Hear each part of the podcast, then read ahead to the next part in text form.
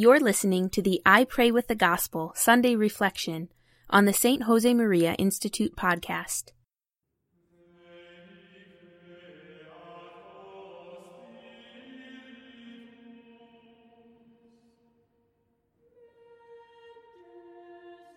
In the name of the Father, and of the Son, and of the Holy Spirit, Amen. My Lord and my God, I firmly believe that you are here, that you see me, that you hear me I adore you with profound reverence. I ask your pardon for my sins and the grace to make this time of prayer fruitful. My Immaculate Mother, Saint Joseph, my Father and Lord, my guardian angel, intercede for me. The 16th Sunday in Ordinary Time. A reading from the Gospel of Luke, chapter 10. Now, as they went on their way, he entered a village, and a woman named Martha received him into her house and she had a sister called Mary, who sat at the Lord's feet and listened to his teaching.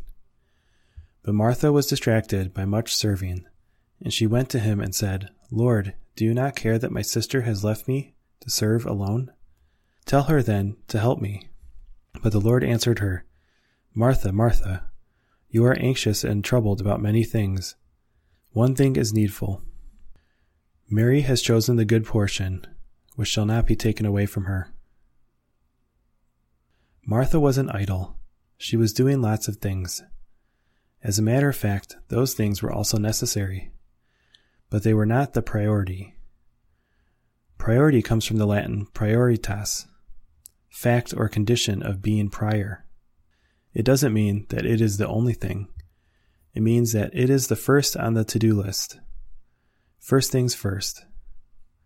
Mary was in prayer, listening to our Lord, and that was more important than anything else.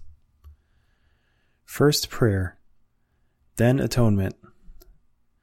In the third place, very much in the third place, action, wrote St. Josemaria. When you sketch a plan of action, you should put prayer first, for whatever intention to bring a friend to God, to change your ways, to overcome your vices, to change the atmosphere or even the world. Prayer is always the priority. After prayer and sacrifice, then comes action, which can't be neglected either.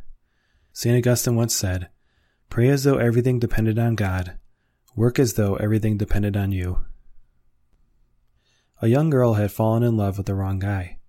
She had made up her mind to leave university and go live with him. Her dad tried every argument to make her realize her mistake, but all was to no avail. Eventually, the father broke the news to the mother. She said, Let's fix this mess. And putting on her coat, she left the house. In the evening, the father had a phone call from his daughter. Everything was solved. She had understood her folly and broken up with the guy. The father turned to his wife and asked, What did you say to her? I didn't say anything to her, she answered. I said everything to him. She had spent the whole afternoon in prayer before the tabernacle First things first. Mary, my mother, may I learn from you to always put prayer first.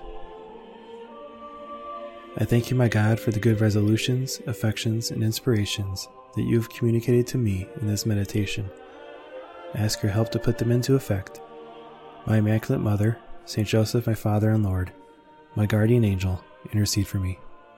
In the name of the Father, and of the Son, and of the Holy Spirit. Amen. For the full text of today's reflection and other spiritual resources, visit the St. Josemaria Institute at stjosemaria.org.